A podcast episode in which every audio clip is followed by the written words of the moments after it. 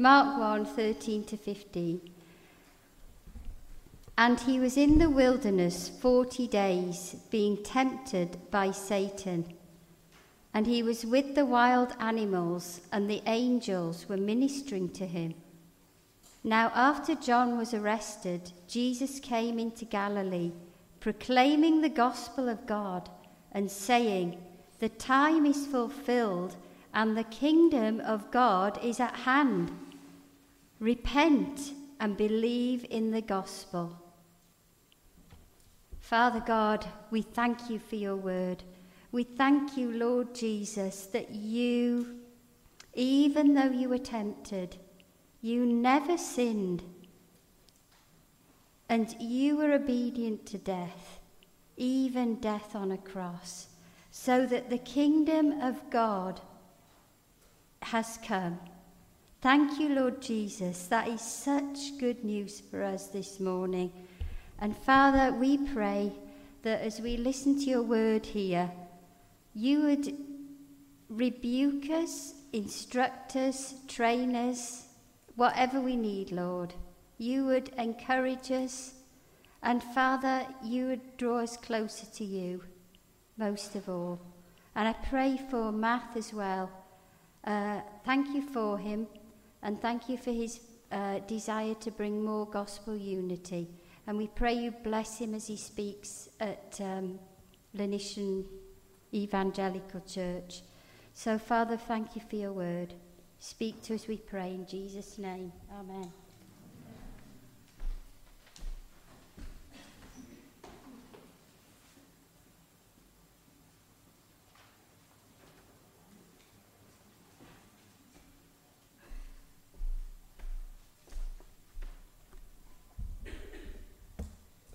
Rosie.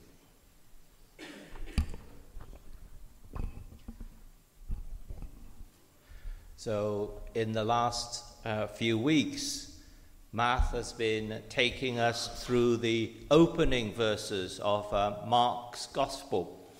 And um, so we've had John the Baptist baptizing Jesus, and then the uh, devil's temptation in the desert. And today, with uh, verse 14, the spotlight now moves to Jesus. And at this point in our Bible, um, we might see a heading like Jesus begins his ministry. Now, Mark himself does not say that because actually, although verse 14 does look like the starting point, by being so near to the front of Mark's writing, Jesus is already about maybe a year into his three year public ministry at this point. The Mark gives us a time marker in verse 14. He says, John the Baptist had been arrested, and then Jesus moves to Galilee. Uh, when we look at John's gospel side by side, um, with Mark's. The Jesus moving to Galilee is near the end of chapter 4 in John. Jesus had already done and said quite a bit in John chapters 1 to 3 before starting out in Galilee. Mark has simply not included those things in his writing. Mark has deliberately chosen to start his spotlight on Jesus here. Verse 14. Um, even though Jesus had already been a very public figure in and around Jerusalem for maybe a year. And if Mark has chosen to skip all of that in order to start his account of Jesus at this very point, then verse 15 is meant to be significant. It's not just some casual statement at some random point. Verse 15 is like the introduction to the path that Mark is going to take us, and we will see Jesus giving more and more clues about himself until we get to the big reveal in chapter 8, where Peter answers Jesus' ultimate question to them and to us Who do you say I am? See, that's the exam question. That is where Mark is taking us. And here, verse 15, right at the beginning, that's the starting point. This verse sets out the direction we will go. So it's all important. Jesus declares, The time has now come, the kingdom of God has begun. So, therefore, repent and believe in this good news. Now, that might sound a little bit mysterious to us. The time for what has come? What is this kingdom that is now within reach? But to Jesus' fellow Jewish hearers, people who knew their scripture, they would have quite a good idea. They would know Psalm 103 the Lord has established his throne in the heavens as his kingdom rules over all. Or Psalm 145 Your kingdom is an everlasting kingdom, and your dominion endures through all generations. So God is the eternal King in the heavens, sovereign over the whole universe. But what about here on earth? What about in Jerusalem? Their forefathers had rebelled against God, and God gave them over to foreign nations. And for centuries at that point, Assyrians, Babylonians, the Persian Empire, the Greek Empire ruled over Israel, and now the Roman Empire was ruling over Jerusalem. However, prophets had foretold a change to come. For example, Zechariah 14, even though it starts with how Jerusalem would be conquered, but we then get in verse 3 the Lord will go out and fight against those nations. And then in verse 9, and the Lord will be king over all the earth. And on that day, the Lord will be one and his name one. See, on that day, God will conquer, and God alone will be king, and there will be no other.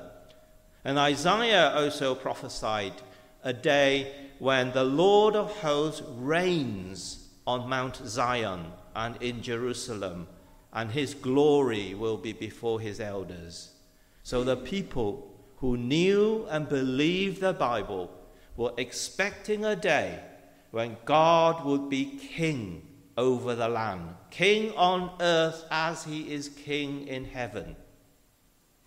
And so, unsurprisingly, when John the Baptist first started to preach in the wilderness, his message was repent for the kingdom of heaven is at hand. John knew what he was getting the people ready for was the kingdom of God, and it was soon to come upon them. And Jesus, in the synagogue in Nazareth, quoted Isaiah 61, saying, The Spirit of the Lord is upon me, because he has anointed me to proclaim good news to proclaim the year of the Lord's favor. And Jesus then added, Today this scripture has been fulfilled in your hearing. So Jesus is saying the awaited time of God's visitation and favor, the awaiting of God ushering in his kingdom and sovereignty, God's rule authority on earth, well, it has arrived and it's coming with Jesus himself. Now, of course, there is no kingdom if there is no king. That's just plain obvious. It's silly to even say it. Equally, therefore, when Jesus says, the kingdom has come, when Jesus arrives on the scene, what is Jesus saying about himself? When John the Baptist says he's preparing the way for Jesus who brings in the kingdom of God, what is John then saying about Jesus? They're both saying Jesus is the King in heaven who's brought in the kingdom of God on earth. Jesus is the King in the king, kingdom of God. And the kingdom of God, also called kingdom of heaven, is what Jesus taught and what Jesus showed a lot. They, these two phrases are mentioned over 80 times in the four Gospels. Many of Jesus' parables and teachings are specifically about the kingdom of God. In Luke 16, it is Jesus who calls the gospel the gospel of the kingdom of God. And even after his resurrection, Acts 1 says Jesus appeared to his disciples for 40 days, still speaking about the kingdom of God. Throughout the New Testament, what is good news and what is preached by Jesus and his early disciples is the gospel of the kingdom of God. We have no gospel unless it is about the kingdom of God. We can't be preaching Jesus' gospel without preaching the kingdom of God. And that is why verse 15 is important. And why put, uh, Mark puts it like a summary title right at the beginning. Verse 15 tells us where we're going to go and get into in the rest of the book. And that's Jesus ushering in the kingdom of God. So, what should we expect to see in the kingdom? Well, the king is no king if there is no authority. So, we should see authority. And indeed, actually, with Jesus, that's what made people astonished. First thing was that Jesus taught in the synagogue, but it's not what Jesus said that the people remarked on. Rather, it's how he said it. It was with authority, not like their usual teachers. Uh, Jesus spoke about God like he really knew God, like one knowing one's own Father. Jesus spoke on the Bible like the text was his own words. Jesus spoke of heaven and God's throne like he was native there. The scribes taught as expert, learned scholars of the scrolls. But Jesus, he declared the mind of God. The one teaches learnings about God, and the other is the living word of God. And the listeners listening in could tell the big difference. But it was not only Jesus' authoritative teaching that marked out the era of the kingdom of God. Right at the start of John chapter 3, Nicodemus came to Jesus saying, People knew Jesus had to be from God because of the signs Jesus had done. Well, quite what signs had been done? What signs were this at this early point? There had only been water into wine in John chapter 2, wedding at Cana. That was the very first sign. But even that was enough for Nicodemus to see Jesus as different, as someone truly from God, because Jesus had command over nature. Water into wine is not even just a natural process that Jesus accelerated. Chemically, there's not any of the ingredients or substance of wine in the water that Jesus had poured into the stone jars. Jesus has supernatural authority over nature. Nature recognizes the Creator's authority. Nature bows, nature obeys. Jesus speaks, water becomes wine. Jesus speaks, and the raging storm falls silent before its king. But see how Jesus immediately answers Nicodemus here. You see the signs, Nicodemus, that's good. But signs are pointers. Do you see where the signs are pointing? Or actually, do you see who they are pointing at? Do you see the kingdom of God, Nicodemus? Do you see the king? Not much good seeing the sign, but still remaining on the outside. Follow the sign, Nicodemus, and enter in. To enter into the kingdom of God, you have to have a rebirth, a new birth, a turnaround and start again life. See how quickly the kingdom of God pops up when Jesus speaks. Because the kingdom of God is what it is all about. If Nicodemus is already showing signs he's on the right track, then the kingdom of God is where Jesus wants him to arrive at and then enter in. And that is what the gospel is about entering into the kingdom of God. And another aspect of the kingdom of God is the authority of Jesus has over broken bodies. Now we know there are many examples of Jesus' healing in the Bible, and Jesus still heals today. And the healing is not an optional sideline. Healing is not some additional thing that Jesus also did. Healing is central core to what Jesus does because it fundamentally demonstrates the kingdom of God. It demonstrates the authority of King Jesus, not just in how he teaches, not just in what he does, but also his authority over the ill effects of a fallen world in our suffering and imperfect bodies. In Greek and in Hebrew, salvation and peace that Jesus gives are both about the wholeness in the spirit, soul, and body. Salvation is not just avoiding hell, it is fullness of body, spirit, and soul now. And that is why the kingdom of God does not sit cozy with disease and sickness. So Matthew tells us here that Jesus' ministry in Galilee is proclaiming the gospel of the kingdom and healing every disease and affliction. The two go together. It's not one or the other, it's both together as one.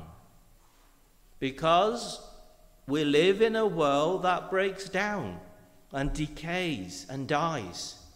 But that's not the way God originally created it pain, suffering, toil, thorns, and thistles. These came in as a result of man's disobedience in the fall. So, consequently, this is now how it is in the kingdom of this world kill, steal, and destroy. That's how the devil operates. And we are targets in this world. But the kingdom of God is where Jesus has authority authority over even the breaking down in and the attacks on our bodies. And when the kingdom of God arrives, it comes in opposition to the kingdom of this world. The stuff of this world, the stuff of sickness and decay, can no longer have complete sovereignty. The kingdom of God rises, disease and affliction retreat. That is how the kingdom of God is at hand. That is what Jesus demonstrates. And the kingdom of God will grow, it will spread out and permeate. And that's the parable of the mustard seed. And it will grow, and so that God's kingdom, God's kingdom will expand such that ultimately in time, one day, the declaration will be that the kingdom of this world has become the kingdom of our Lord and his Christ. The kingdom of God will, in time, completely possess the kingdom of this world. So it's no wonder to see Jesus healing diseases and sicknesses from the start of his kingdom. This is what the kingdom of God is about driving off the kingdom of this world. physical overpowering, the curse of sin, goes together with spiritual advance. And because this was the way with Jesus, then so it is also to be for those who follow after him.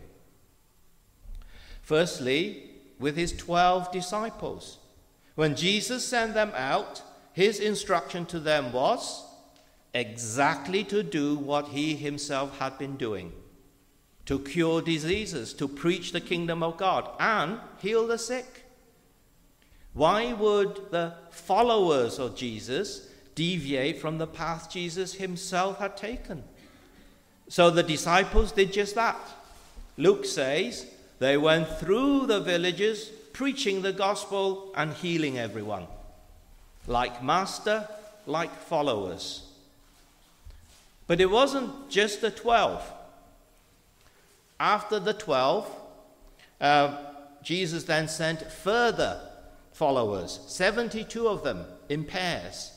And now his instructions to these is the same heal the sick, and then tell people the kingdom of God has come. Again, the same two pronged task.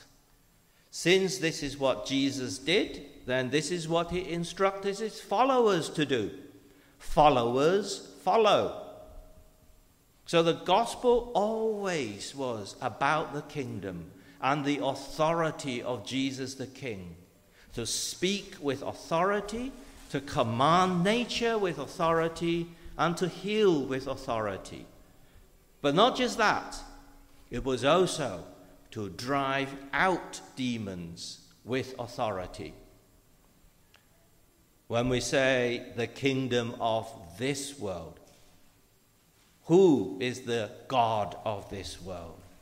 Who is the ruler of this world that will be cast out?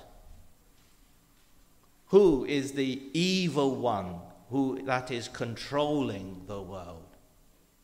Well, there, this is none other than Satan. He is the one in opposition to Jesus, even though he's no match for Jesus. Satan lords over the kingdom of this world. He has control until the coming of the kingdom of God. Until the coming of the kingdom of God, Satan had almost all of it. He had freehold until until Jesus came on the scene. Remember uh, what Matt talked about last week in the verses just before this one, uh, which Rosie also uh, read out. It was the temptation, wasn't it?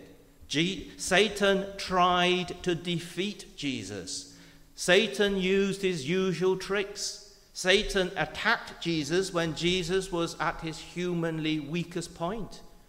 Satan launched at least three attacks but he failed each time. Satan could not overcome Jesus, and Satan then had to retreat.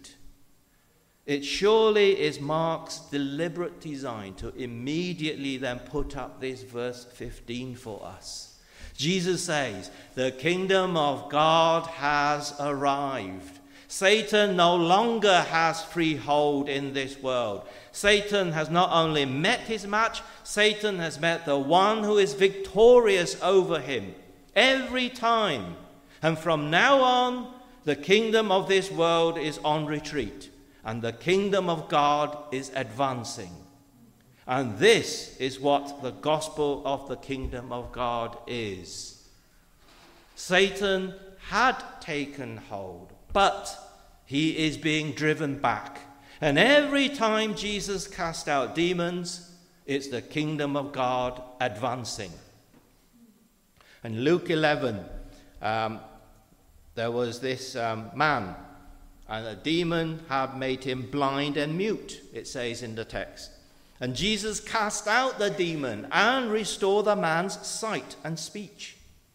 And Jesus explains um, his casting out of the demon from that man shows that the kingdom of God has come upon them. The power that had long shackled this man, that power finally had to bow to higher authority, bow before Jesus. Remember, Satan steals and destroys.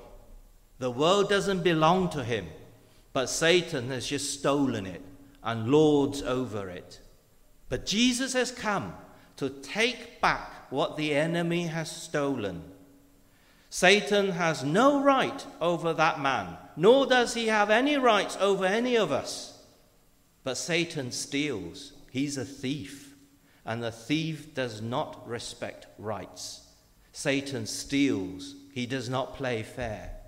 However, when faced with Jesus, Satan has to submit to higher authority. So Satan recedes and the kingdom of God advances. And this taking back what the enemy has stolen is not just for Jesus alone. When Jesus sent out the 12, and then later when he sent out the 72, he assigned them his authority over demons so that when the 72 returned, what they were most keen to talk about was that even demons were subdued and repelled, as though that was the most difficult and unexpected thing to happen. And yes, it is the most difficult thing because, in and of ourselves, we are completely unarmed and exposed in the spirit world. But Jesus did not send them out unarmed. Jesus had armed them with his own authority. When, G- when the disciples confront the demons, the, the demons face authority no lower than that of Jesus himself. When the 70, what the 72 reported was that the demons were subject to them in the name of Jesus. The disciples then did not merely imitate Jesus, they carried with them the full same authority of Jesus. The demons did not bow to the disciples. The demons recognized the authority of Jesus in the disciples. And it's because of Jesus' authority in them that the demons fled. Now, our current series is Go and Make. Go and make disciples, new followers. That is what Jesus told his disciples. Uh, that is the mission. Go and make new disciples and baptize them. But what are the disciples then to do with the new disciples? It says there, Jesus told them, they are to teach them, to teach the new disciples to obey all the instructions that Jesus had given his first disciples. Whatever Jesus has told his first disciples to do, then the 12 and the 72, they are to then pass on the same to the new followers after them. Go and make, teaching them the same everything I had commanded you to do heal the sick, drive out demons, and tell them the kingdom of God.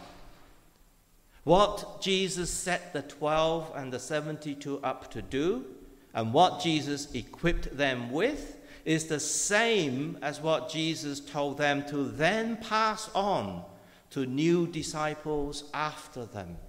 And that includes disciples today.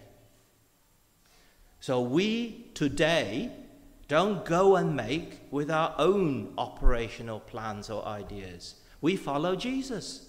And we do what Jesus and the early disciples did. And we don't go and make on our own nor go in our own strength, nor in our own authority. No, we go and make with Jesus. That is his promise here in red. We go in his strength and we go with Jesus' own authority. We heal in his name. We cast out demons in his name. And we proclaim in his name. And people are healed not because of us, but because of Jesus. It's his authority over broken bodies. Back then, and now. Demons flee not because of us, but because they see Jesus' authority in us. And people believe not because of us, but because they see the kingdom of God advancing and they see King Jesus. So our mission is the same mission as what the first disciples received and which they then passed on. I said earlier um, that verse 15 is the starting point. Over the few, next few weeks, we're going to see more and more. But Mark is taking us to that big question in chapter 8. Jesus is going to ask, Now, what about you? Who do you say I am? What is your answer? There are two kingdoms. In the natural, we are in the kingdom of this world. And Jesus says, The time is now, the reign of God has come. So turn your life around and live in the truth of this good news. Now, that's my paraphrase of verse 15, but that's the meaning of what Jesus is saying there. There is only one proper response to the coming of the kingdom of God. We either accept and enter into it, or we stay in the kingdom of this world. And until Jesus returns, these two kingdoms are there vying. But we cannot have two kings. We either stay in the kingdom of this world or we turn our back to it and we embrace and enter into the kingdom of God. And that is what that word repent there means. When I was a scout, and this would have been years and years ago, we used to march in the schoolyard. And as we were marching, the scoutmaster would shout out, About turn! And then the whole troop would immediately maneuver a 180 degree turn and march in the opposite direction. That is what repent is. Instead of marching with this world, instead of dancing to the tune of the God of this world, it is about turn. It is our back to the world and enter into the kingdom of God.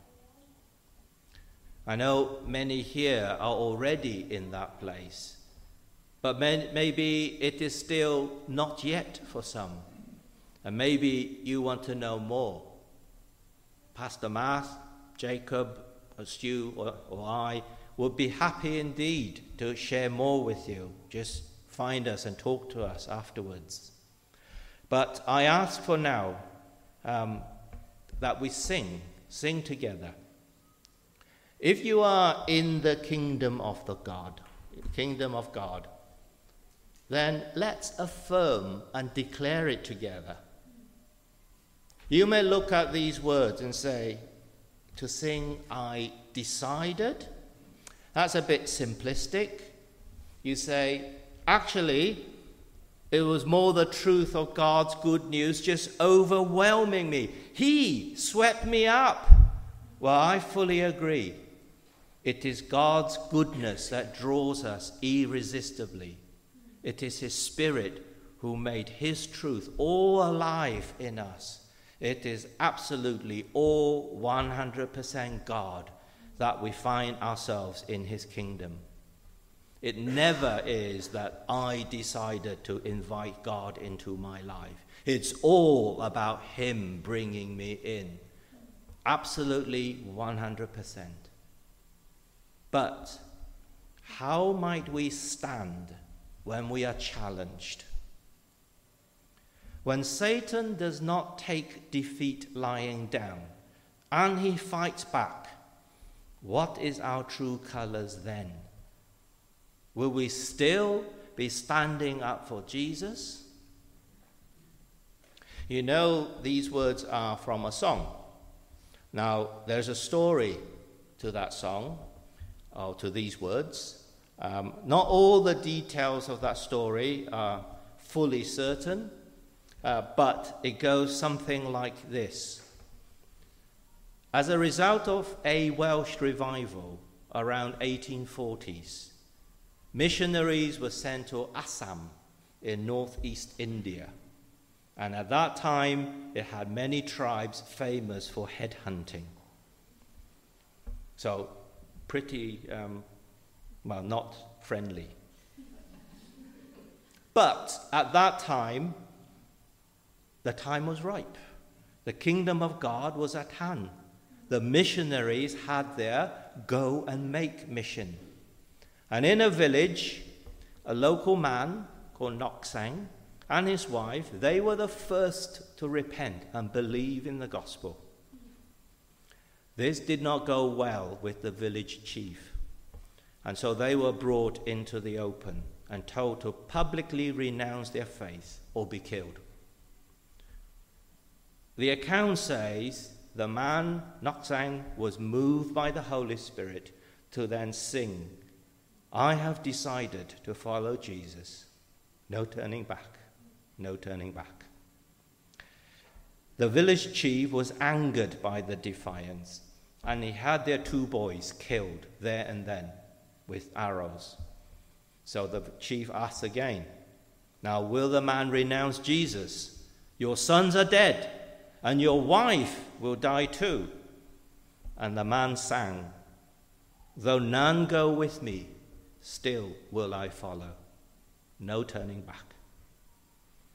Which then resulted in his wife being killed, and a further chance to renounce, to which the man sang, The cross before me, the world behind me, no turning back. And so he too was killed.